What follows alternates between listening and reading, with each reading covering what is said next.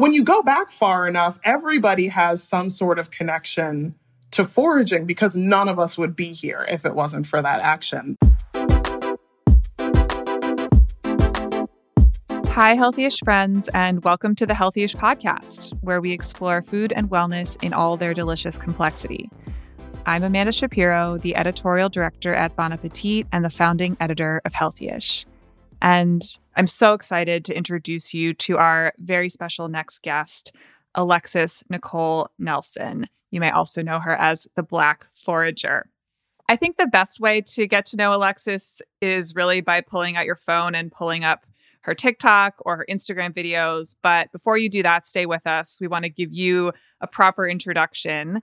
And what she's doing on those videos is usually traipsing through the woods or the fields or the parks of Columbus, Ohio, where she lives, in search of wild produce. Take a listen. This is mullein, otherwise known as cowboy toilet paper. Listen to the fleece. It's so soft. You can use it to make tea, but I just think that it's cute. Oh, and she's also singing a lot of the time, which we're definitely going to get into. She's one of those people who is just so conversational, so charismatic that she already feels like a friend. I'm so excited to talk to you today, Alexis Nikole Nelson. Welcome to the Healthyish podcast. Oh my God, Amanda, thank you so much for having me. Holy smokes, that was just like a beautiful intro. And now I'm just going to be like, Hi, my name is Alexis, and I am a forest troll. Let's talk about eating stuff off the ground. Well, that's exactly what we want to talk about. So that's perfect. I mean, that's really exactly the first question I have, which is watching your videos, I feel like I'm outside with you. But what is it really like to be out there in the fields and forests around Columbus walking with you? I stop constantly. Um, occasionally, to my partner and my dog's chagrin, I because to me it's just so exciting. It's not my fault that there is a noteworthy plant every three to seven feet along every single trail that we walk. So I am I'm a frequent stopper. for sure. Very capable of like speed walking a 15 minute mile, but miles usually take me closer to a, a solid 30 because yeah. there's so much to behold. I feel like you see the world differently than a lot of other people. Literally, you see things that other people don't. And you've talked about this. I think you call it plant blindness, and you want to you want to you're on a mission to eradicate or maybe that's too strong a word you're on a mission to reduce plant blindness. What does that really mean? Oh my gosh. So, nine times out of 10, probably even more than nine times out of 10, but we'll say that just because I don't need to go getting a big head. Studies show. And, studies show that when you ask any random person that you come across to identify a tree that they're standing by or to look at a grassy knoll and tell you what they see in front of you, they'll say plants or Grass tr- grass or trees. And then we do have these little pockets, these like almost like cultural touchstones. Like everyone knows what a dandelion is. Um, cause for most of us growing up, they were like the scourge of our parents' lawn. So Right. Or the things we would blow on and make the, the dandelion. and make the wishes. Yeah. Make the wishes. Right. Exactly. But you do seem like a very natural performer and watching you just break into song about dandelions or pesto or whatever, I just have to guess that you have some kind of musical theater performance background. Ding ding ding. Yes. I'm a fellow theater high school theater nerd. So I see I when I see one I know one. Uh, yeah, I originally went to college as an environmental engineering major and after crying after too many labs and realizing that I hated physics, no hate, no shade to the physicists. Our brains just are wired very differently. We need them, but we don't have to be them. exactly. And I always felt like that was what was missing in academia, period, was having that kind of joyousness in relaying information and in watching people process that information. Yes, and teaching through entertainment where where yeah. people don't even realize that they're learning or they're changing their entire perspective on something because you're singing to them. Exactly I love it when people are just like, well, I just realized I've been watching your videos for an hour. And I'm like, yes, good. That means that I have done a good job. Thank you for this high praise. It's so rewarding teaching people just like a handful of plants and then having them come back to me a couple weeks later and say, I didn't even realize that I was passing so many plants going on walks through my neighborhood because it kind of flips on a switch. They download like iNaturalist on their phone and suddenly a city block seems whimsical and like almost magical whereas previously you you wouldn't have stopped to notice those kinds of things so i want to take a big step back mm-hmm. and mm-hmm. i want to ask you about your background so i know you're not the first generation of of nelson or whatever surname there is on your maternal side uh, in mm-hmm. this in the ohio area you have talked a bit about your mom's relationship with plants and what you learned from her but i also know it goes even further back than that. So however far back you want to go tell me about how that kind of relationship with the land is part of your family. Oh absolutely. So we're very lucky um, because not not every person of color, and especially not every Black person in the United States, is lucky enough to be able to trace a lot of their familial history back. On my mom's side of the family, with her father, uh, they'd been they've been in the United States since the 1600s. They were farmers in New England after the Revolutionary War. And with my mom's mom's side of the family, with my my nana, she was a second generation Cape Verdean immigrant to the Cape Cod area. And with a lot of bigger and immigrant families, a lot of them brought foraging practices with them. And I mean, my Nana was like working in the cranberry bogs in the 1930s to help better support her family. And that's a whole lot of exposure to plant life that you just get to learn about with each passing day while you're out there. So, yeah, tell me more about that. She was picking the cranberries and selling them mm-hmm. for food. Yeah, well, picking the cranberries for uh, someone else's business Right. Which one of many reasons why I think being a forager of color is very revolutionary is because nine times out of 10, historically and even in the present day, if you are a person of color and you are tending the land, it is typically for someone else's gain. And that person tends to be richer and unfortunately often whiter than you. And so when you go back far enough, everybody has some sort of connection to foraging because none of us would be here if it wasn't for that action. But for the indigenous people who were already here, like that, that was food, that was eating. And then a lot of those indigenous folks in turn taught Black people who were enslaved those same tips and tricks and about those same kinds of plants. Because as a Black person living on a plantation, you were lucky if you were getting enough to eat to sustain the kind of duress you were putting your body through every day. So it was smart to know how to forage, how to trap, how to fish, how to hunt, so you could better take care of yourself and better take care of your family and the rest of your community. Mm-hmm. So when slavery ended, a lot of Black folks expected to be able to continue those practices and some even hoped to make a living out of it because they were so good at it. And let me tell you, a lot of those plantation owners who were also, you know, parts of the local government in a lot of areas of the South did not want that to happen. Uh, they just lost an extremely efficient and extremely cheap workforce and wanted to do pretty much anything within their power to try and reverse that as much as possible while still remaining within the bounds of the law. So what happened is those public spaces that a lot of black folks and indigenous folks and just poor folks in general would harvest from, fences were put up around them, some metaphorical, some actually physical. So you no longer could be going into those spaces to harvest. Mm-hmm. Blah, blah, blah, blah, blah, sad air horn sound. Um, I have to be light about this, otherwise I get big sad yeah. about this. So a lot of those folks had to return right back to the plantation as sharecroppers. And it really put a lot of Black folks at, at a disadvantage when we were already disadvantaged enough to begin with. Yeah, the irony of calling it free when you essentially yeah. end up back where you started. I mean, as my Nana got older, right until she passed in her 90s, she grew tomatoes on her third floor balcony in Boston, Massachusetts, and very much passed on this connection to plants, this connection to the earth through plants to my mother. So when my mother moved from New England to Ohio and suddenly had all of this space to work with, she crafted these beautiful gardens and if I wanted to be spending time with her on the weekends, like her way to decompress was working in the garden.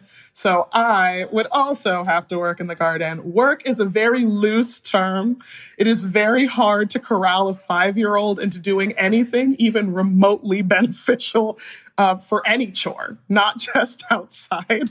But my strongest memories are that my mom used to quiz me on the plants in our yard from a very young age. So by the time I got to elementary school, I could be like, oh, basil, look at that stem. It looks like the mint. It must be in the mint family. And then being able to like go and find a book later and then have that confirmed. But out of all of the herbs, out of all of the flowers, out of all of the trees that my mom taught me about, the plants that stuck with me the most were the weeds that were also useful. Wow. Why do you think it was? Why do you think you went to the weeds?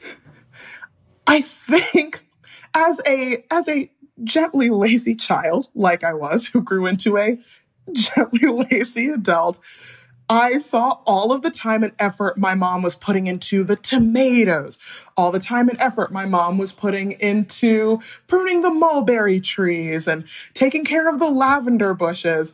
And then suddenly you would turn around and there would be these plants that you had no say in, that you put no blood, sweat, nor tears into that were even more nutritious sometimes than the things that you did put all of that time and effort to. And they were just there for the taking. I thought it was so revolutionary as a child. it's magical in a way that I mean, yeah. there's something about these plants that, that seem to have superpowers, the way that they spread and crop up without any human interaction really. My my great grandmother yeah. and my grandmother on my mom's side were both heavy gardeners and they would always call them volunteers which i think is yes. just a hilarious i mean i know that's like a common gardening term but i just always thought that that was so hilarious. Yeah they're like mm, but i volunteered. Can't i stay please? And and a lot of people say no yeah. Oh my God, that's so sad. but it's so beautiful that you took those volunteers and you were like, I, I see you. I appreciate you. You are wanted here. Yeah, I think people get really down on plants that we consider weeds, especially when those weeds are considered invasive. The plants don't have that kind of agency. It's not their fault that they're good at their job. And if there's a chance to develop a symbiotic relationship with that plant instead of just trying to, you know, nuke it out of the system, why not do it? After the break, Alexis Nikole and I will talk about one place that rarely develops a symbiotic relationship with the land, and that's the restaurant industry.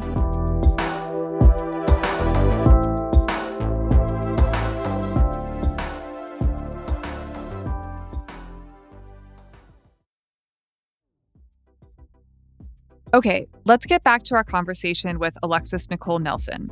We're talking about the places that don't develop a symbiotic relationship with the land, like the restaurant industry, which obviously we cover a lot on Bon Appetit.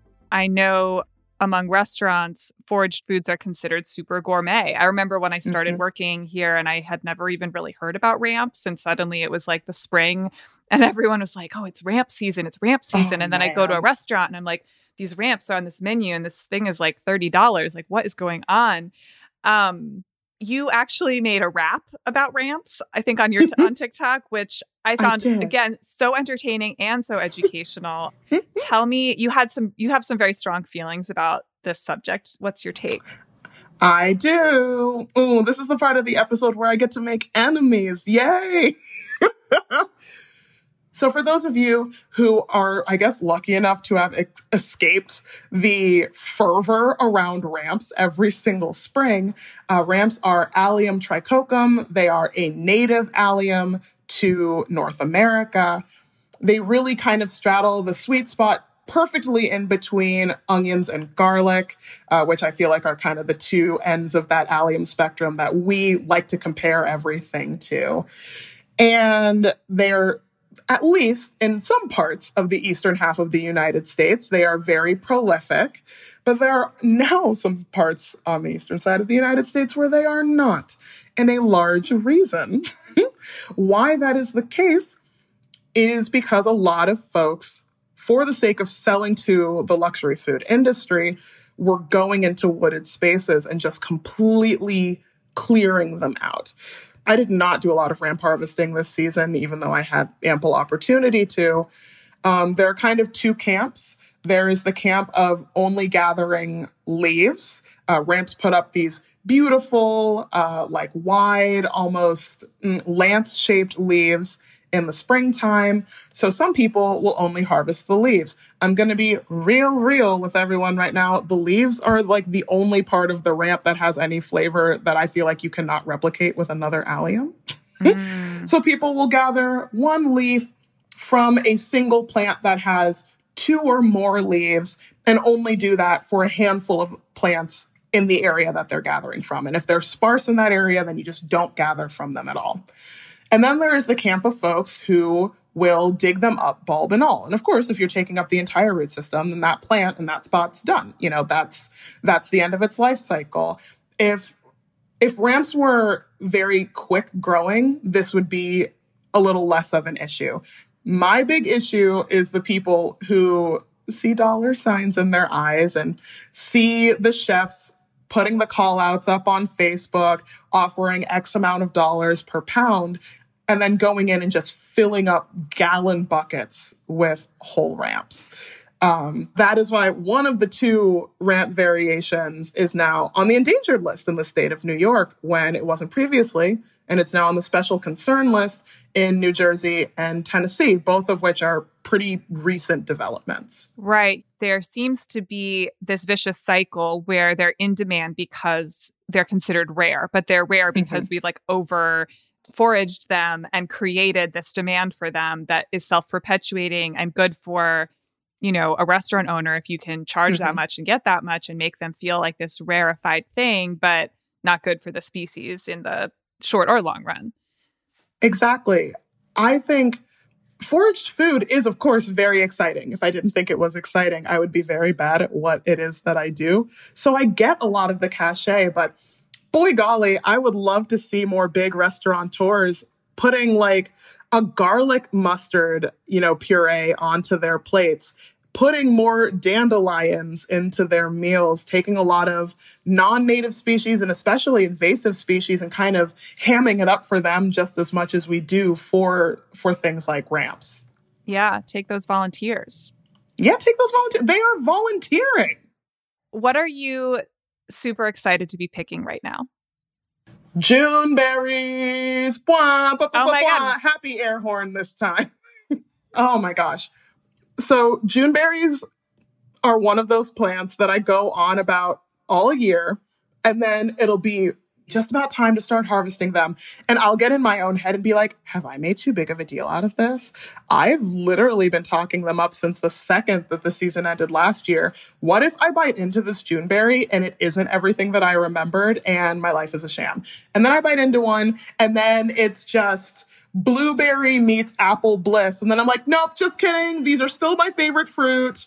And I'm excited that they are back for a few short, beautiful weeks my jaw dropped when you said blueberry meets apple. Like, tell me more. What what are these magical berries?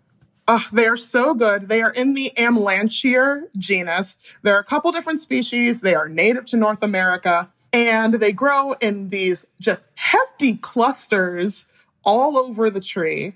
Um, you will not have to worry about like sharing with the birds because there will be berries you cannot reach and those berries don't belong to you.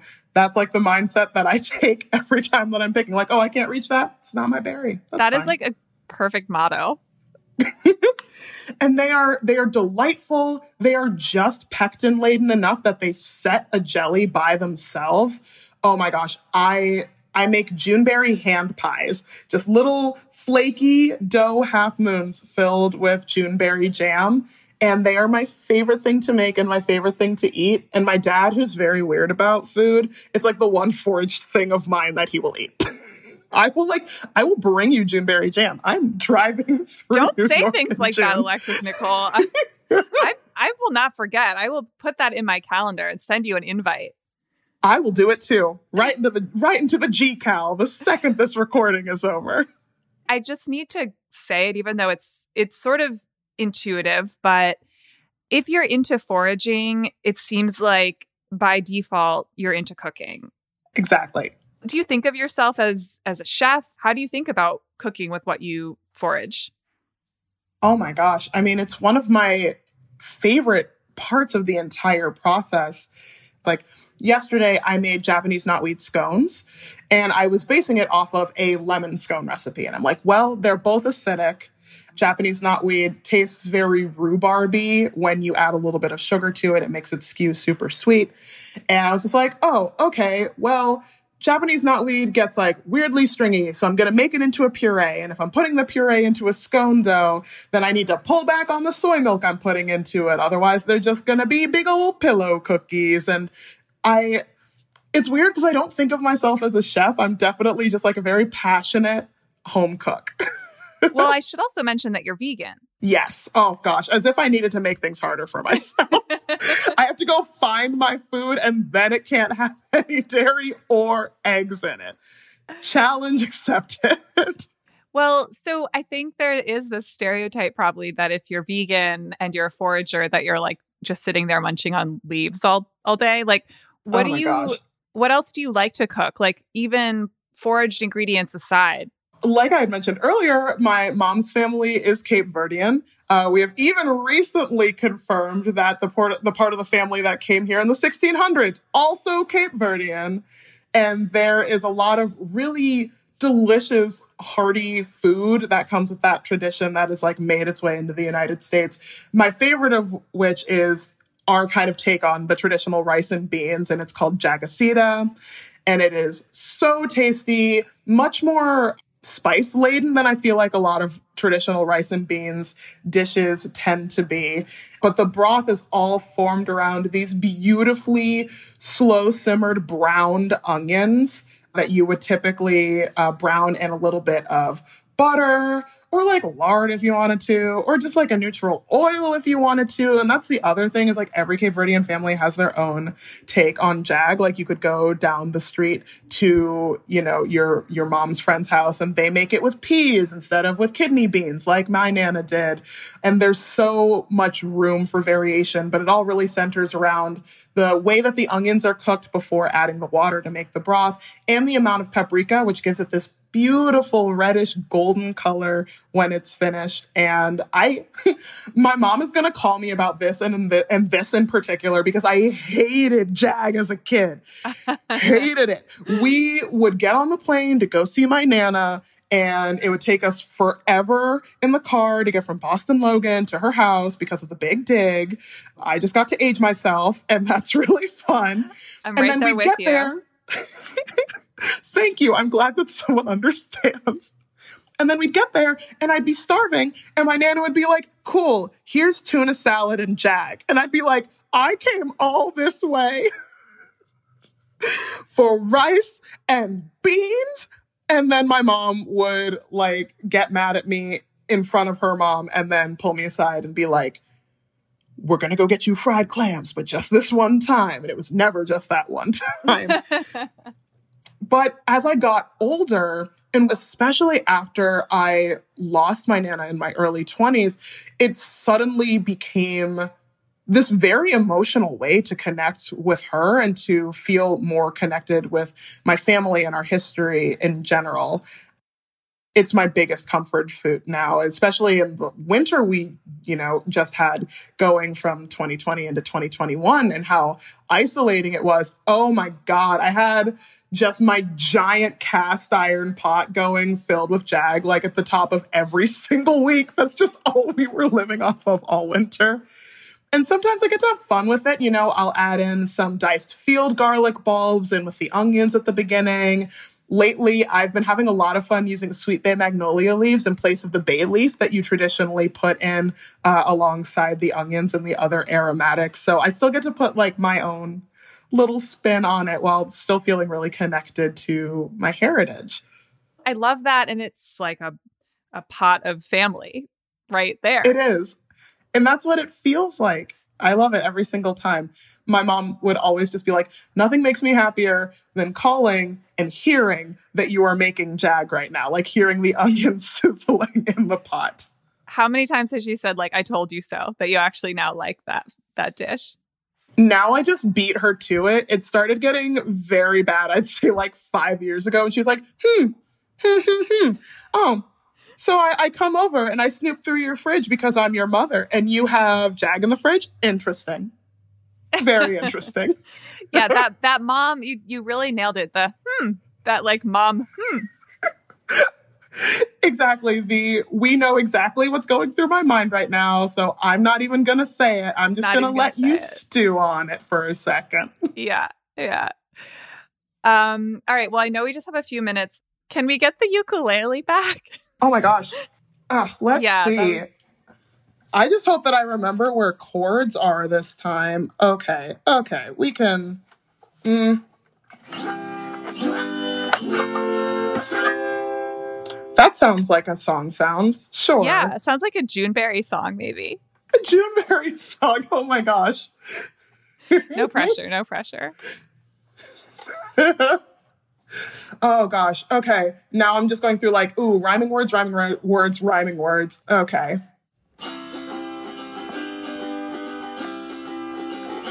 There it is. Thanks for listening. I have to go soon. So if you need me, you'll catch me gathering berries in June. Yeah. that was so beautiful and a perfect way to sign off what was really an amazing and enlightening and inspiring conversation about foraging with Alexis Nikole Nelson. Thank you so much for being with us. I had such a blast talking to you. Thank you so much for having me. This has just been highlight of my day, highlight of my week. I love Healthyish, so it was an honor to get to be here. Thanks for listening in on the second episode of the Healthyish podcast. I hope you feel inspired to do a little research, step outside, snoop around for some magnolia buds, or just be a little more thoughtful about where your meal comes from. I highly recommend following Alexis Nikole on her TikTok at Alexis Nikole and on Instagram at The Black Forager. Her videos are a delight, I promise. And if you love the show, be sure to rate, review, and subscribe on Apple Podcasts, Spotify, Stitcher, or wherever you get your podcasts. It helps us keep putting out the good vibes. For the recipes and stories mentioned in the episode, you can follow Healthyish on all the social platforms at healthy underscore ish, or just visit our website for more. The Healthyish podcast is produced by Bon Appetit in partnership with Pod People. Vishnu Valabaneni is our senior producer, and Morgan Foos is our associate producer. This episode was engineered by Trey Booty, and our theme song is by Particle House. A huge thank you to the Pod People production team of Matt Sabb and Madison Lusby. From Bon Appetit, June Kim and myself provided editorial direction for the episode. Special thanks to Julie Shen, Ginny Bloom, and Nico Steele. I'm your host, Amanda Shapiro. I'll see you next week.